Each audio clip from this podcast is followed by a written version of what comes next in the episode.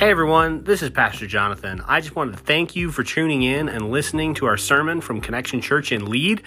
And I wanted to encourage you, while listening to a sermon online can be very helpful and edifying, and we do appreciate you listening, if you're not connected into a local body of believers, I would encourage you to do so. We, we are commanded not to neglect the gathering together.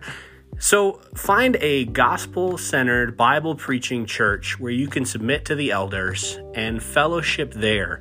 If you don't have a church home and you are in the Lead, South Dakota area, feel free to join us. We would love to come have you join us and worship with us. With that said, thank you and enjoy the sermon.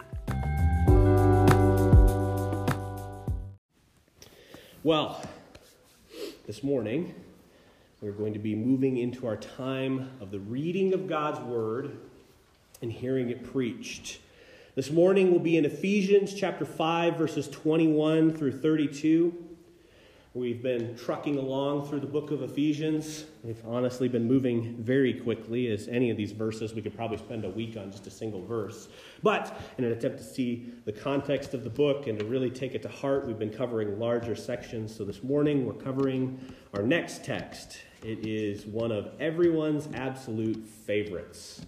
In this passage, Paul commands wives to be subject to their husbands and for husbands to love their wives and he details how these roles mirror the relationship between Christ and the church. These are the ones where husbands and wives like to nudge each other during each individual section of it and be like, yeah, hey, you getting this, hon? So I would encourage you don't nudge your spouse or, you know, be uh, thinking negatively of your spouse in any of these because believe me, there's enough hard commands in this passage for all of us to be convicted and to grow. So, with this in mind, I'd ask that you stand with me for the reading of God's Word, Ephesians chapter 5, verses 21 through 33. and being subject to one another in the fear of Christ, wives, be subject to your own husbands as to the Lord.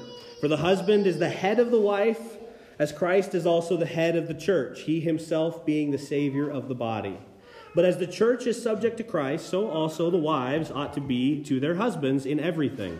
Husbands, love your wives just as Christ also loved the church and gave himself up for her, so that he might sanctify her, having cleansed her by the washing of water with the word, that he might present to himself the church in all her glory, having no spot or wrinkle or any such thing, but that she would be holy and blameless.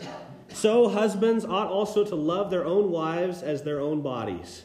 He who loves his own wife loves himself. For no one ever hated his own flesh, but nourishes and cherishes it, just as Christ also does the church, because we are members of his body. For this reason, a man shall leave his father and mother and be joined to his wife, and the two shall become one flesh. This mystery is great, but I am speaking with reference to Christ and the church. Nevertheless, each individual among you also is to love his own wife even as himself, and the wife must see to it that she respects her husband. Behold the word of God. Let's pray. Heavenly Father, Lord, I thank you for your word. God, I thank you that your word does not leave us in darkness, but it illuminates our lives.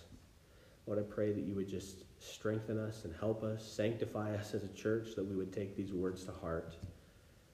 Lord, I pray that we would be encouraged and strengthened, specifically in our relationship, husband and wife, as this passage deals with. Lord, I pray that we would that we would be encouraged by this, that we would even change how we live our lives. Lord, I pray that you would show us areas where we're not obeying you in these in these commands. Lord, I pray that you would convict husbands where they're not loving their wives as you love the church. I pray that you would convict wives where they're not submitting to their husbands. And Lord, I pray that we would just take these truths to heart, see the beauty of your design for the relationship between man and woman. And Lord, we thank you for who you are. We pray these things in Jesus' name. Amen. As we open this, I want to give an introductory idea to something. Yeah, you guys can sit down. I'm sorry. I normally say you can be seated. I didn't say that. That's, I'm sorry. You know, uh, in the early church, it's actually funny. In the early church, the teacher would actually sit, and the congregants would stand. So, you know, I could pull up a chair and you guys could stand the whole time. That'd be great. This would be awesome. You would really be wanting me to keep it short at that point. But I want to open with an introductory idea to what I call covenant unity. We hear words uh, in passages like this, like be subject to someone, or we are to submit to someone or other, and kind of our hackles raise up a little bit. And I think that's because we have this idea in our current culture that to be subject or to be submissive to one person or another is to be lesser than that person we kind of put it in a hierarchy of terms where if a wife is supposed to submit to her husband, that automatically means that what it's saying is that the wife is lesser or that the wife is the property of the husband. Well, that's not the picture that Scripture gives. Scripture has this idea that you can be subject to one another while being equal. And the reason is is because of this idea of covenant unity. We'll see as we go through this text that, that the husband is compared to that of a head, and that the wife and the church is compared to that of a body. Well, no one thinks of their body as lesser or property of a head, right? Like you don't sit there and you don't even differentiate between your head and your body. Uh, all of us naturally understand that the head is part of the body. And so there's this idea of unity that, yes, the head and the body serve in different roles. There are God given roles for your hand to do that your head ought not. I don't know if you've ever tried to screw a Phillips head screwdriver with your ear, but it doesn't work. There are roles that are given to these different things, but they're uni- you're united. They are perfect unity. One is not lesser, one is not greater. I think this is perfectly encapsulated in 1 Corinthians 7, verse 4. We'll, we'll reference this verse a few times through the sermon. But listen to what Paul says to the Corinthians. The wife does not have authority over her own body, but the husband does. And likewise, also, the husband does not have authority over his own body, but the wife does. And you see, there's this mutual relationship that's shown in this verse that the wife is to have the authority over the husband's body, and the husband is to have authority over the wife's body. It's this picture of unity within a relationship. One is not greater, one is not lesser. Yes, they have different roles, but they're equal. But perhaps the greatest biblical picture of being in submission while in perfect unity is that of the Trinity. God exists, one God, in three persons God the Father, God the Son, and God the Holy Spirit. God the Son, in his time on earth, it's repeated throughout Scripture that he obeyed his Father that he was submissive to God the Father's plan, that he was subject to the Father.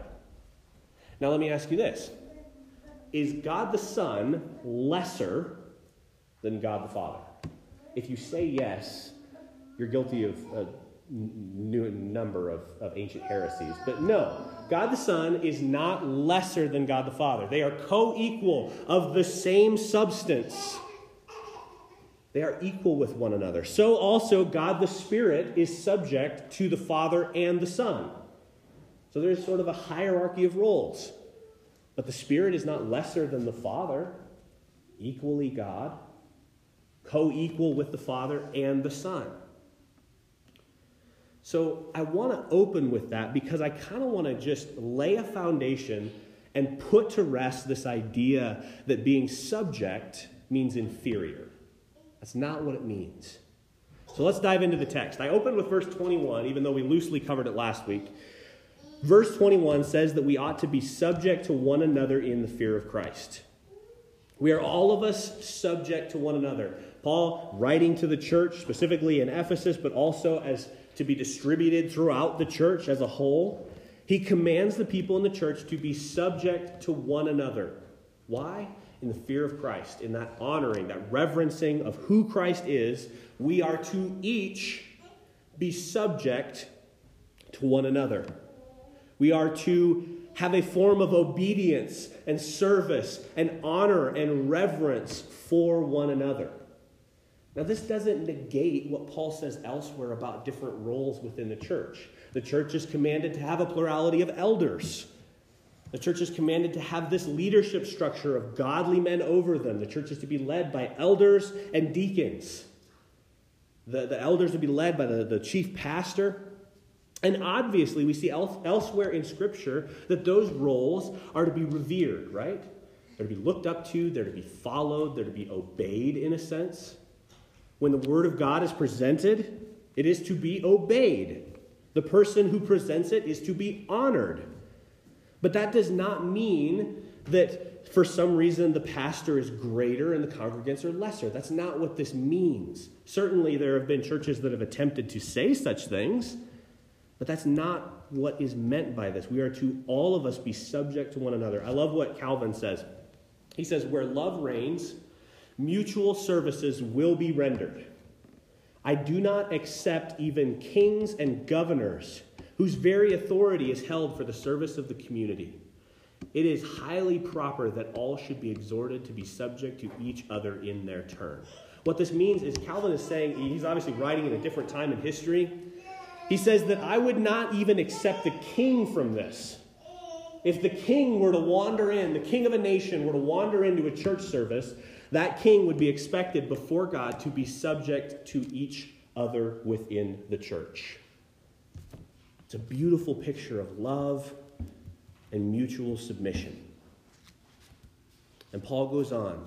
In verses 22 through 24, he says, Wives, be subject to your own husbands, as to the Lord. Verse, starting verse 22. Wives, be subject to your own husbands, as to the Lord. For the husband is the head of the wife, as Christ also is the head of the church, he himself being the Savior of the body. But as the church is subject to Christ, so also the wives ought to be to their husbands in everything.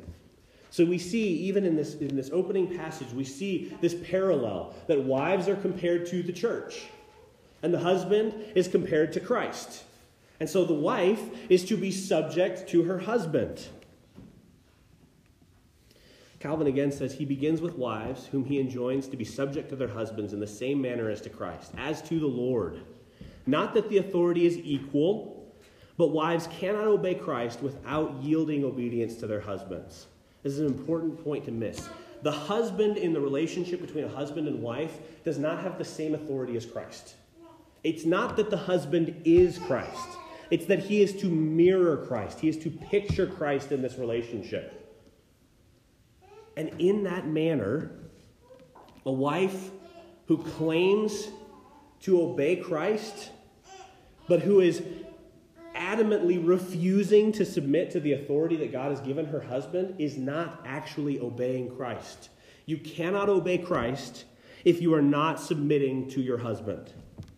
And Paul explains, he gives reasoning for this. He explains he doesn't just give this command, he gives an explanation for it. He says, For the husband is the head of the wife, just as Christ also is the head of the church, he himself being the Savior of the body. Paul would say this elsewhere in 1 Corinthians 11:3, something very similar. He said, "But I want you to understand that Christ is the head of every man, and the man is the head of a woman, and God is the head of Christ." So so Paul is listing this sort of way that the authority trickles down. That God the Father is the head of the Trinity, right? Like he is the authority within the triune nature of God. And then is the Son, Christ, and Christ is the head of every leader in the household, every man of every household. Christ ought to be his head, and the man is the head of the woman. So, what does this mean? A lot of people have tried to twist this. A lot of people have tried to say throughout history that this means that, you know, what Paul is saying, Paul is being sexist, right? And he's saying that the woman ought never to say anything, that the woman ought never to have any input in the relationship whatsoever. I want to put that to bed right away. Within Scripture, in the book of Proverbs specifically, there are multiple Proverbs where wisdom is personified. So there's this picture of, of wisdom as a person and it's an illustration that's used again and again through the book of Proverbs, but every time wisdom is personified as a woman. So a wise man who neglects the counsel and who neglects to cultivate the wisdom of his wife is a fool. Yes, scripturally, the man is the covenant head of the family. He is to be the one who has to rule over his household. And he is called to rule well. He has to make decisions, And as the head, he bears responsibility for his whole family. But a wise man will understand the wisdom and the counsel of a godly wife. What this means is that the husband is to rule over the household. And this is not an evil concept. You know, in our day and age, we tend to view, you know, there, there are a few words that are just kind of akin to swear words within our culture. One of them is patriarchy, right? Down with the patriarchy. It's always seen as a negative word. But I, I find it interesting, very few people actually define what it means. The word patriarchy simply means father rule.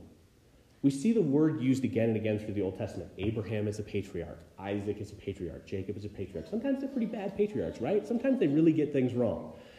But what it means is they are tasked with the responsibility of leading their family.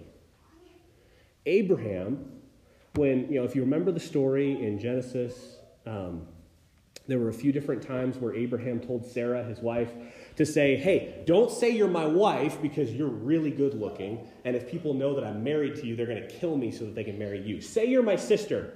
He consults her to lie, and she does. And yes, it's clearly wrong that she lies. But where does God put the responsibility for that sin? On Abraham. Isaac does the exact same thing with his wife. Where does God place that sin? Yes, it was wrong of their wives to follow their, to follow their lead and lie, right? Like they shouldn't have disobeyed God and bore false witness, obviously. But God lays the responsibility for that sin at the feet of the patriarch. Because as the man, they are to rule their households well. They are to rule it in a way that God commands. And Paul explores this illustration that says the husband is the wife the, uh, uh, is the head of the wife. Excuse me, if I can talk. The husband is the head of the wife, and he says it's just as Christ is the head of the church. Well, think of how Christ rules, and think of how the church is to submit. That is the illustration. That is the picture that Paul gives. Well, how did Christ lead the church? Well, first and foremost, Paul gives us the greatest example. He says Christ being the Savior of the body, of the church. The greatest illustration of, of the headship of Christ is the fact that Christ laid down his life for the church, that he redeemed the church. Well, clearly, Paul is not saying that husbands have to bring salvation to their wives. That's obviously not what's being said. That's clear from the rest of Scripture as well as this passage. But the husband, what he's saying is the husband is not just the physical head of the wife. The husband is not just the one that is to make the financial calls or something like that. No, the husband is to lead his household, but specifically his wife, as the spiritual head, not just the physical. The husband is to be the spiritual head of the household, and the wife is to image the church and be subject to her husband in everything. And instantly we have exceptions come up in our minds. I'll get to those, don't worry. But I want to I want to point this out.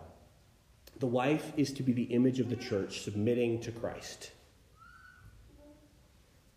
And this is tied back to the very nature of a creation, very nature of how God made things. And, and maybe it would be clarifying uh, there was a quote I stumbled across from R.C. Sproul. I greatly respect him as a pastor and an author. But he said this In a sense, God made Adam king over creation, and he gave Eve to him as his queen, not as his slave girl. There's all the difference in the world between a queen and a slave girl. So you see, being subject in everything, our instant picture is well, does that mean that I'm just supposed to be a slave and obey every single thing that is said? No, that's clearly not what is meant. What is meant is, wives, your husband has a real authority delegated by God. And you are to submit to that authority. Not as a slave, but as a queen would obey her king. It's a beautiful picture. But then Paul transitions. I want to keep moving. And he says, Husbands, love your wives, just as Christ also loved the church. Just as Christ also loved the church.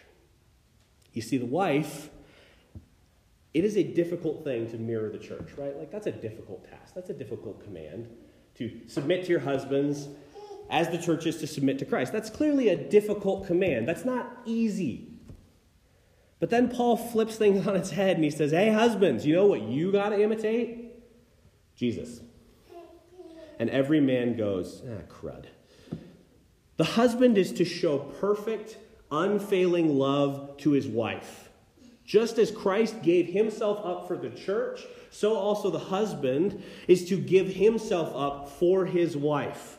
Husbands, your task is to love your wives just like Christ loves the church. Why? Verse 26 says, so that he might sanctify her, having cleansed her by the washing of water and the word Christ sanctifies the church. He does not just give himself up for the church, but he also seeks the church to grow in holiness and righteousness. And he does this through water and the word. This is a picture of baptism. Baptism is the initial step of obedience post salvation, it's that first proclamation that Christ is Lord. And then through the word. Through the word. The word of God is the continual sanctifier.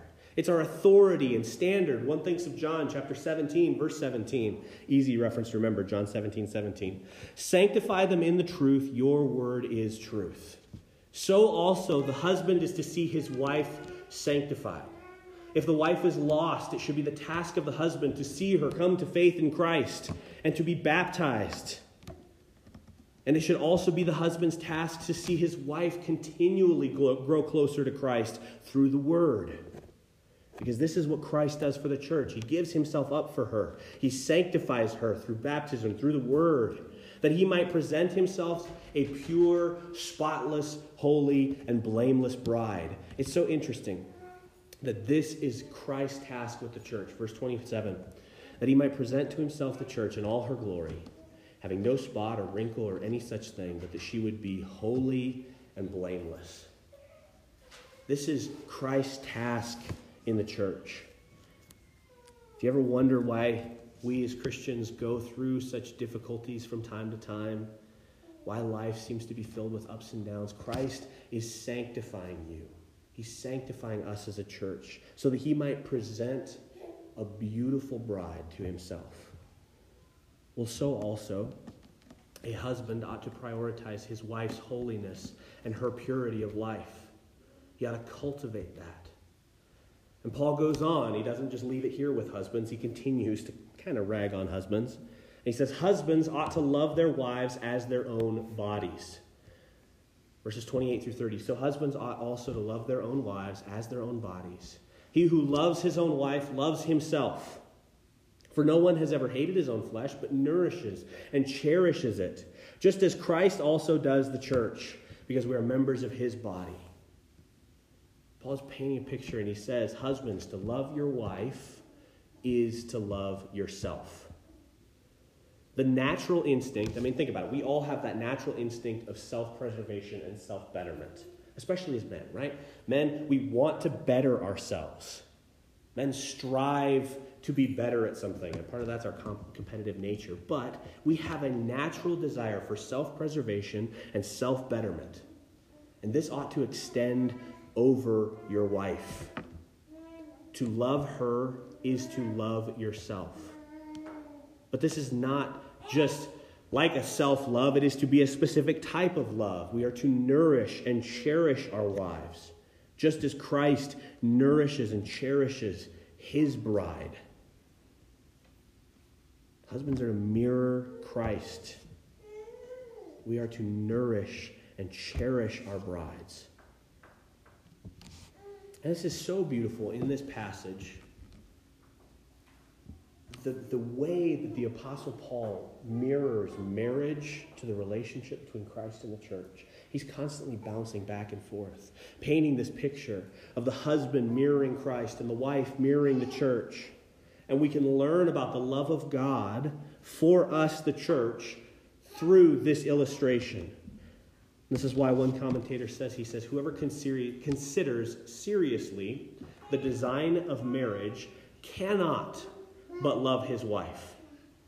If you stop and you think about how Christ loves the church, husbands, if you actually stop and consider how Christ cares for the church, you can't help but love your wife. When you think of how Christ has loved you, sacrificed himself for you, sanctified you, you will naturally well up within you a love for your wife. This is because husband and wife are one flesh, just as Christ and the church are one flesh. Husband and wife are united. Remember that 1 Corinthians 7 4. The wife does not have authority over her body, but the husband does. And the husband does not have authority over his body, but the wife does. There's this picture of perfect unity in the relationship of marriage. So also there is perfect unity between Christ and the church. One thinks of Jesus' high priestly prayer in John 17, 23. He says, I in them and you in me, that, that, that they may be perfected in unity, so that the world may know that you sent me and loved them, even as you have loved me. And Jesus goes on and on in this picture in John 17 of how he is in the Father and we are in him, and therefore we are in the Father. And it's this beautiful picture of the church being united to God. And then Paul takes a jump back in verse 31. He says, For this reason, he starts quoting the Old Testament, right? He's talking about unity between Christ and the church. And he instantly jumps back to the Old Testament. he goes, For this reason, a man shall leave his father and mother and be joined to his wife, and the two shall become one flesh. This is tied to the very creation order. The way that God made man and woman, the way that God created man and woman in the garden was made to be a picture of Christ in the church is written into the very nature of how God made humanity. Genesis chapter 2, verses 15 through 25. Listen to this. This is the account of the creation of Eve. And Yahweh took God, or Yahweh God, excuse me, took the man and set him in the garden of Eden to cultivate it and keep it. And Yahweh commanded the man, saying, From any tree of the garden you may surely eat, but from the tree of the knowledge of good and evil you shall not eat from it. For in the day that you eat from it you will surely die. Then God said, It is not good for the man to be alone. I will make a helper suitable for him. It's important to note this is the first time in Scripture that something is not good. Then Yahweh said, It is not good. Uh, sorry, uh, uh, I'll make a helper suitable for him. And out of the ground, God had formed every beast of the field and every bird of the sky, and he brought each of the animals to the man to see what he would call it. And whatever the man called a living creature, that was its name. And the man gave names to all the cattle and the birds of the sky and the beasts of the field. But for Adam, there was not found a helper suitable for him. So God caused a deep sleep to fall upon the man, and he slept. Then he took one of his ribs and closed up the flesh at that place. And Yahweh fashioned the rib which he had taken from the man into a woman. And he brought her to the man, and the man said, This is the first poetry in Scripture. This one finally is bone of my bones and flesh of my flesh. This one shall be called woman, because this one was taken out of a man. Therefore, a man shall leave his father and mother and cleave to his wife and they shall become one flesh. And the man and his wife were both naked and not ashamed. From the very creation, woman was taken out of man and formed, and then brought back together to be united in this perfect role of unity through love and submission. But perhaps even more mysterious than this is the fact that this is the picture of Christ and the church. Paul says this mystery is great, talking about marriage, but I am speaking with reference to Christ and the church. Marriage is to mirror Christ and the church. It's a beautiful, beautiful mystery. And it's beautiful when wives submit to their husbands and when husbands love their wives and one of the reasons that it's so beautiful is because when a man loves a woman and when a woman submits to a man in the bond of marriage, it displays in a physical act the gospel.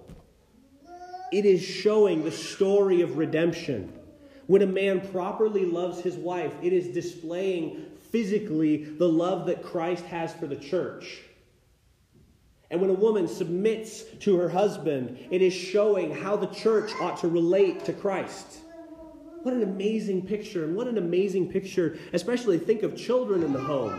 When a father and a mother do this, they are displaying every day to their children the truth of the gospel. And then Paul summarizes In verse 33, nevertheless, each individual among you also is to love his own wife even as himself, and the wife must see to it that she respects her husband. So he closes with the same command. He summarizes everything. Wives, submit to your own husbands as to Christ. Husbands, love your wives as Christ loved the church. And I want to show you this is not an obscure commandment. This is a consistent command throughout Scripture. Listen to Colossians 3 18 through 21. Wives, be subject to your husbands as is fitting in the Lord. Husbands, love your wives and do not be embittered against them. Children, be obedient to your parents in all things, for this is well pleasing to the Lord. Fathers, do not exasperate your children so that they will not lose heart. Almost the exact same thing. It's not just Paul either. Listen to what Peter commands in 1 Peter 3 1 through 9. In the same way, you wives be subject to your own husbands, so that even if any of them are disobedient to the word, they may be won without a word by the conduct of their wives, as they observe your pure conduct with fear your adornment. Uh, he goes on to talk about the adornment, but, but think about those, those, first, those first two verses. It is so powerful when a woman submits to her husband Peter says it's an evangelistic tool. That a wife could lead her husband to Christ through this act. And then he goes on and he talks about how uh, women should not adorn themselves just, just externally. Like you shouldn't necessarily be concerned about how you look externally, um, but let your beauty be the hidden person in the heart, um, which is precious in the sight of God. He ties it back to the Old Testament.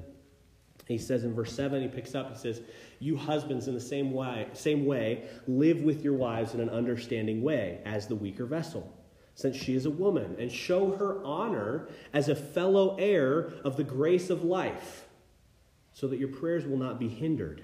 That's interesting. If husbands look down upon their wives and view them as lesser, Peter says that their prayers will be hindered.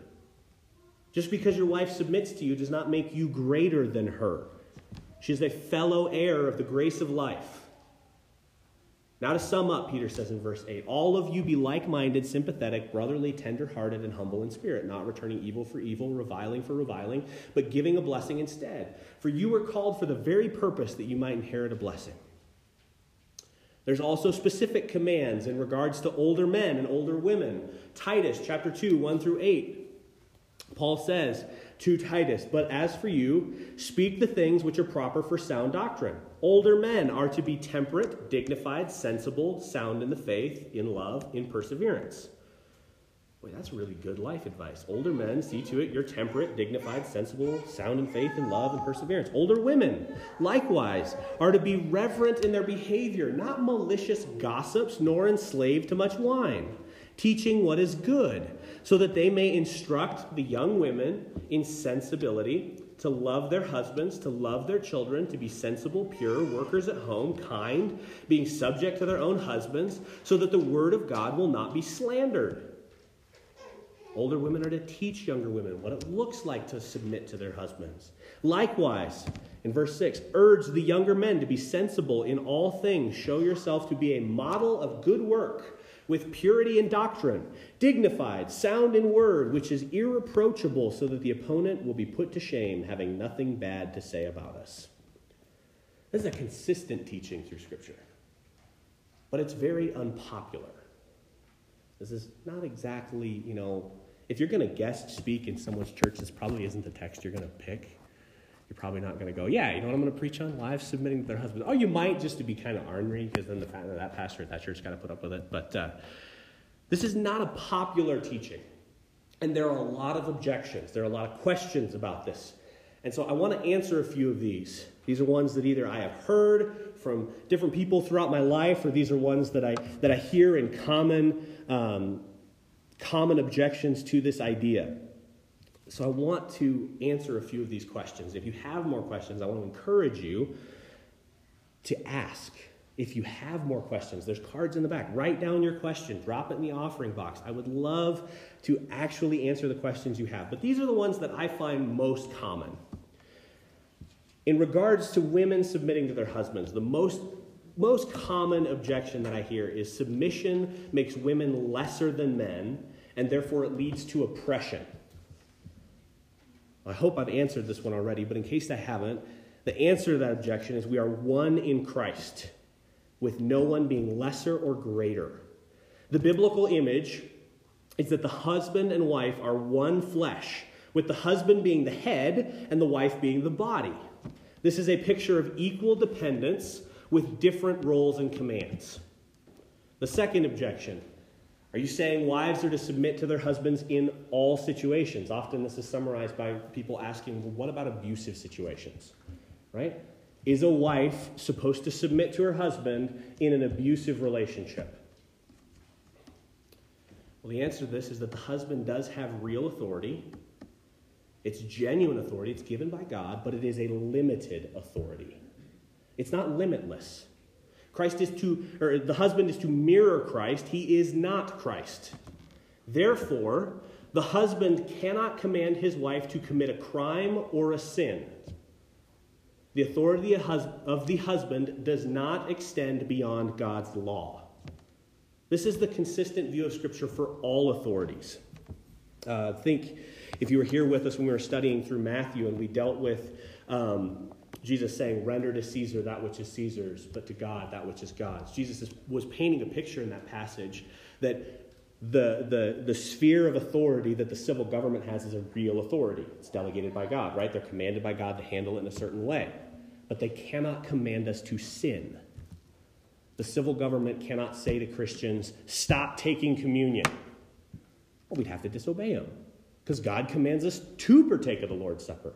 In the same way, a husband has real authority, but it's limited. He cannot command his wife to sin or to commit a crime. Secondly, in dealing with abuse, when there is clear abuse or sexual immorality, I believe it is the consistent picture of Scripture that the wife ought to come under the protection of the church or the civil authority. So if a husband is beating his wife, that is a crime, and it should be punished as a crime. Now, if possible, I believe in those situations there should be reconciliation. The man should seek help, the woman should seek counsel, and there ought to be reconciliation. So, this is not a limitless command, but it is a blanket command. In most situations, you ought to submit. But there are several exceptions. The third objection is that it's unfair for men and women to have different commands because men and women are fundamentally the same. Well, that's just not true scripturally. Men and women, yes, they're equal.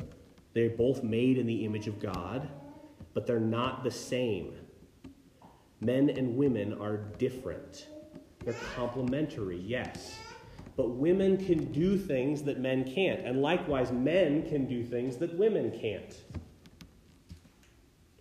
They are different, and therefore God has given us different roles and commands. There are many, many objections to this on that side, but I want to get to the men. For men, most common objection that I hear to this is if my wife doesn't submit to me, do I still have to love her? That's a common, common question for men. Well, hold on. If my wife is disobeying and, and she's not submitting to me, do I still have to show her this love? The answer to that, yes, you do.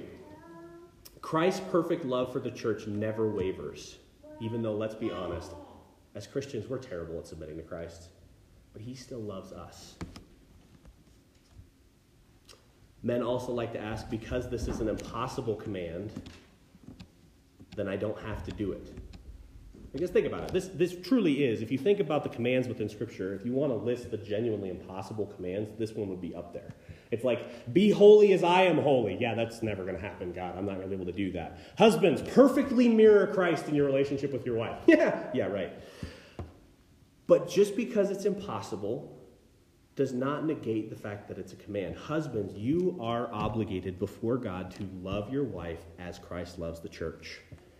Now, we know we're going to fail at this, but this is why we rely on the power of the Holy Spirit and we beg God for forgiveness when we fail. We beg our wives for forgiveness when we fail, and we ask God to aid us in doing this. We fall on our knees, we confess where we failed, and we rely on Christ to help us grow to love our wives as He commanded. Those are the most common objections that I personally hear. If you have other questions, I encourage you to ask. But I want to focus on the beauty of God's design. Because this is a beautiful thing. I think it's safe to say in our modern culture that the idea of feminine submission and masculine headship is kind of hated.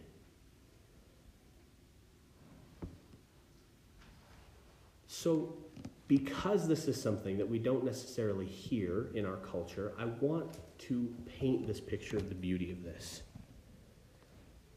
I want to describe to you what a relationship between a wife and a husband is to look like and why it's beautiful according to the, the Word of God.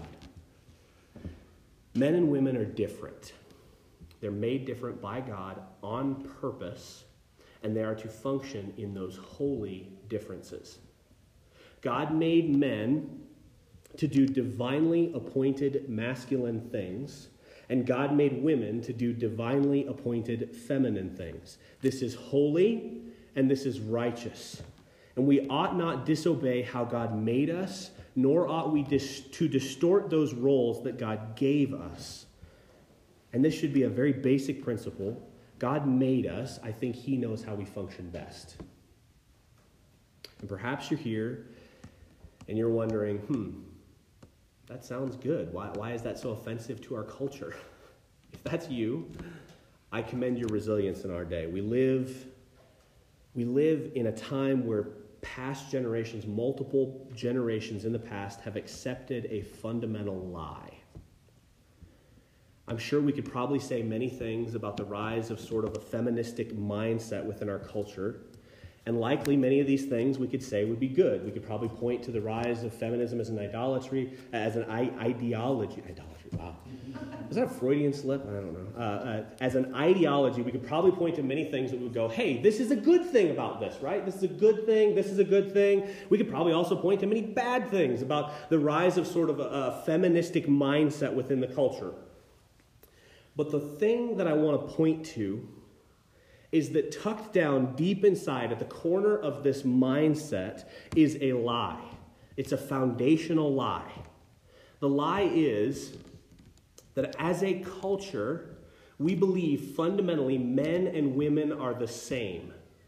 And we display this belief through the idea that men and women are completely interchangeable. We function as a society as if women are completely interchangeable with men and men are completely interchangeable with women. We display this through statements like there's nothing that a man can do that a woman can't do. And yes, the statement is made vice versa. I don't think any of us actually believe that, but it seems to be this cultural lie that keeps coming up. There's nothing a man can do that a woman can't do. And there's nothing a woman can do that a man can't do. I think we can pretty quickly come up with some illustrations. I don't know a man that can give birth.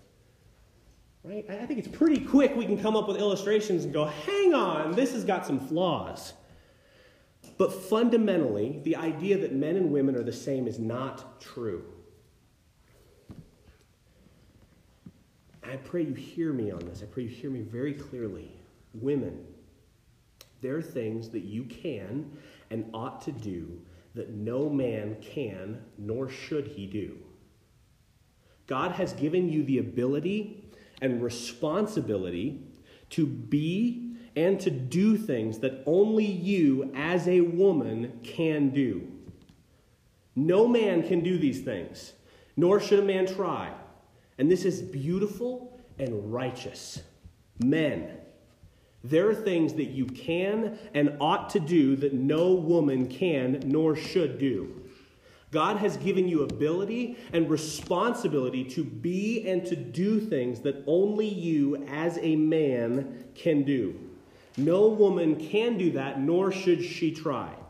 This is beautiful and righteous. Men, you are called to be leaders and heads. You are called to be the righteous lords over your household. You are to take up responsibility and ownership. You are tasked by God to protect your family. You should be capable as men of great violence, but that capability ought to be tempered in love.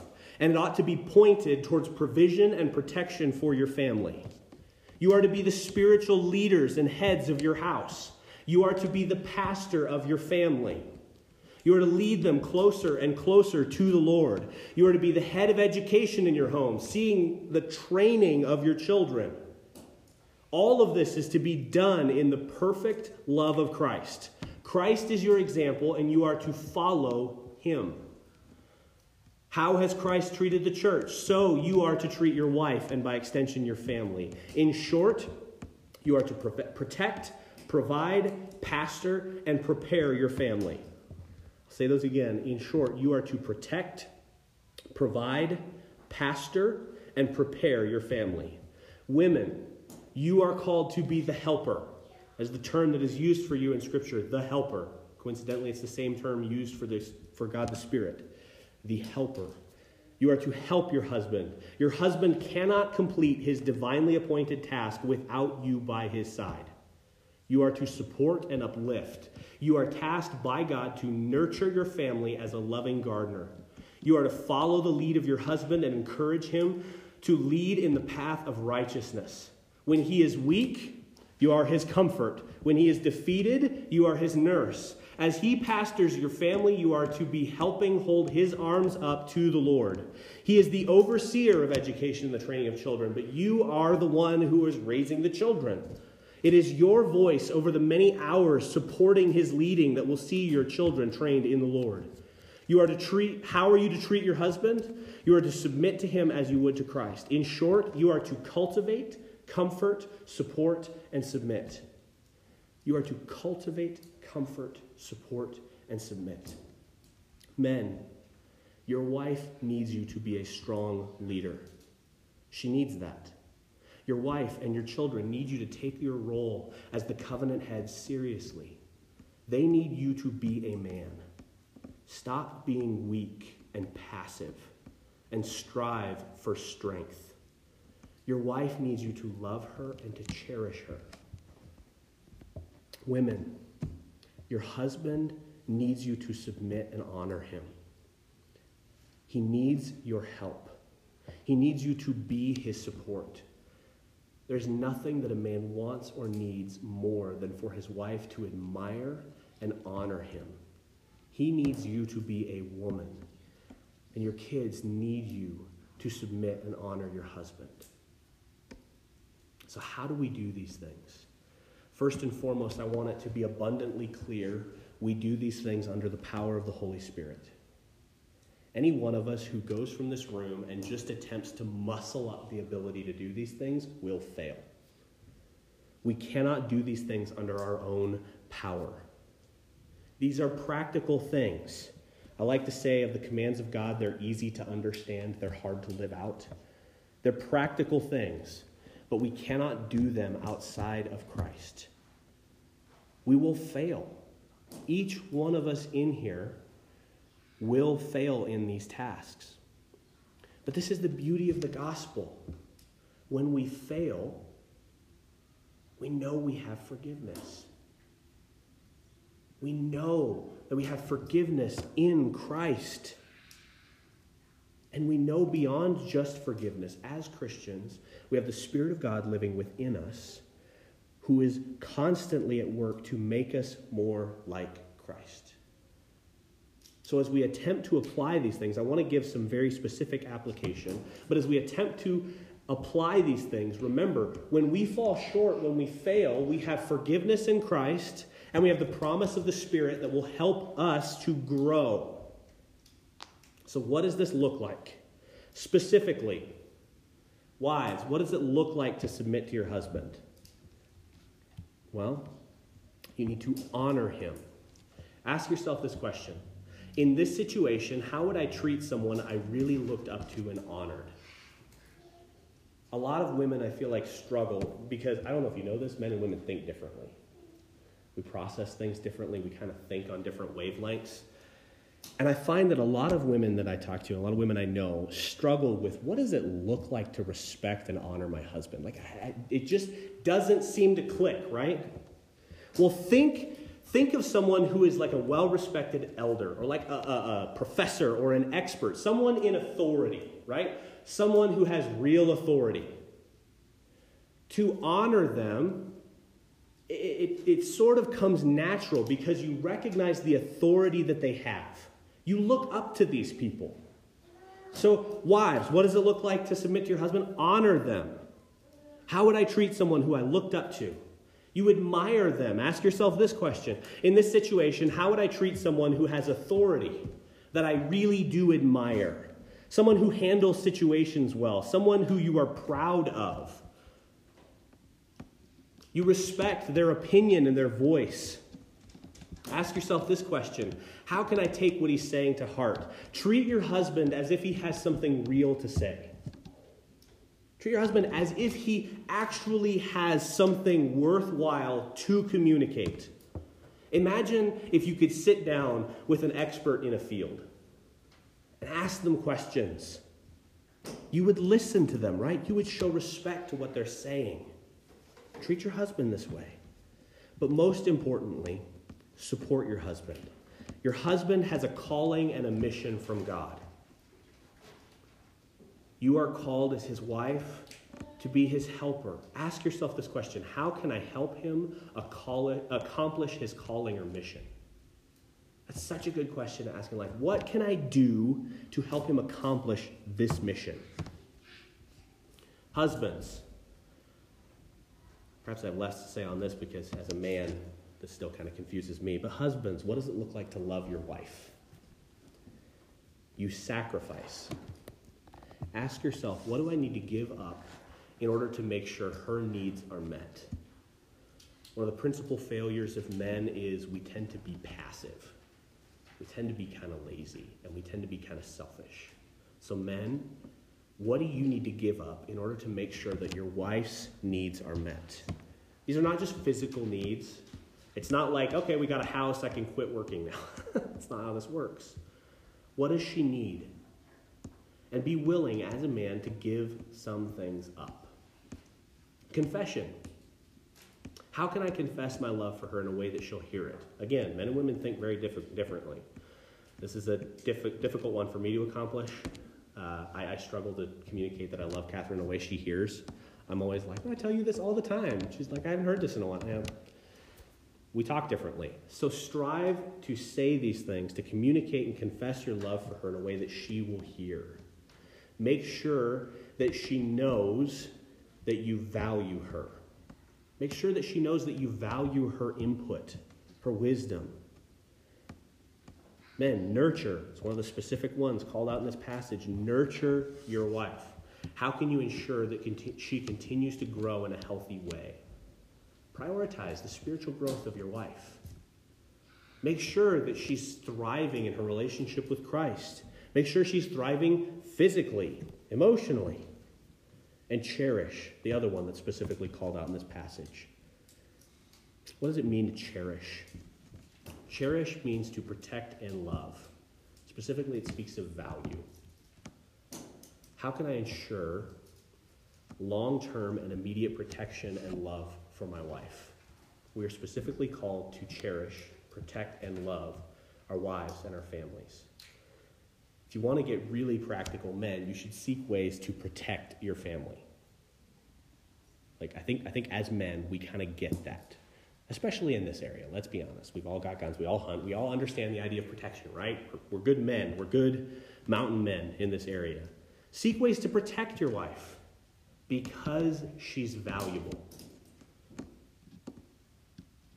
But how do you accomplish these things as a family? I would encourage you, one of the most practical steps you can take is to be connected in the church. One of the greatest things about the church is that we don't do this alone. We're not alone in this. We have families around us who can strengthen, encourage, give wisdom. Remember that passage in Titus about how older men are to train younger men, older women are to train younger women? That happens in the context of the church. So don't try and do this alone. Be a part of the local church. So, in closing, to summarize this, men, you are not to be dictators, nor are you to be pansies. You are to function as noble knights and lords, patterned after Christ, the High King. You are to pattern how you treat your family off of how Christ treats the church. Women, you are not to be domineering nor nagging. You are to be the picture of wisdom and grace patterned after the church. Remember, men and women, in marriage, you are one flesh, head and body, tasked with taking dominion and spreading the kingdom of God. And let's be honest, this is a fun task.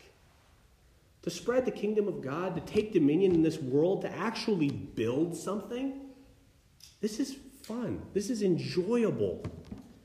But let me tell you, it becomes a lot more fun when we do it in obedience to Christ. Church, as a whole, we are to be the bride of Christ. We are to be holy, submissive, and pure to our husband, Christ. So, in closing, husbands, love your wives, and wives, submit to your husbands. Let's pray. Dear Heavenly Father, Lord, I thank you so much for your word. I thank you for who you are. I pray we may take it to heart. I may we I pray that we may take to heart what it looks like to be husbands and wives. Lord, we know that human relationships here on this earth are strained and difficult. We know these things are not easy to apply. They might be easy to understand, but we know that they are hard to apply. We know that we will fail. We know that we will have failures in this. We will not always handle it perfectly. So, Lord, I pray you would give us grace. Give us grace when, as husbands, we fail to love our wives, to sacrifice for our wives, to lay down our lives for her as you did for us, the church. Lord, forgive our wives when they fail to submit to us, when they fail to follow our lead. Lord, help us to rely on you in this. And Lord, I pray that we would take to heart this divine mystery that you, that you would love us as a bride, that the church is pictured to be a bride. God, help us to take this divine mystery to heart. That you love us enough to lay down your life for us. We are not a submissive bride. We're headstrong and disobedient, often ignoring your leadership. Please forgive us of this, Lord, and help us as a church to follow and submit to you. Lord, I ask that you would strengthen us and encourage us through this week. Help us to love one another well. We pray these things in Jesus' name. Amen. You stand with me and let's close out in the doxology? Praise God from whom all blessings flow. Praise Him, all creatures here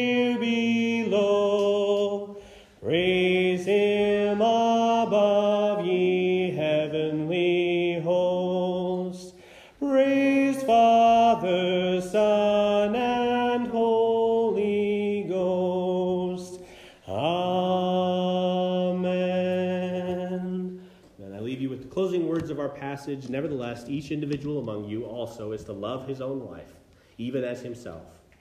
And the wife must see to it that she respects her husband. I hope you have a good week. Amen.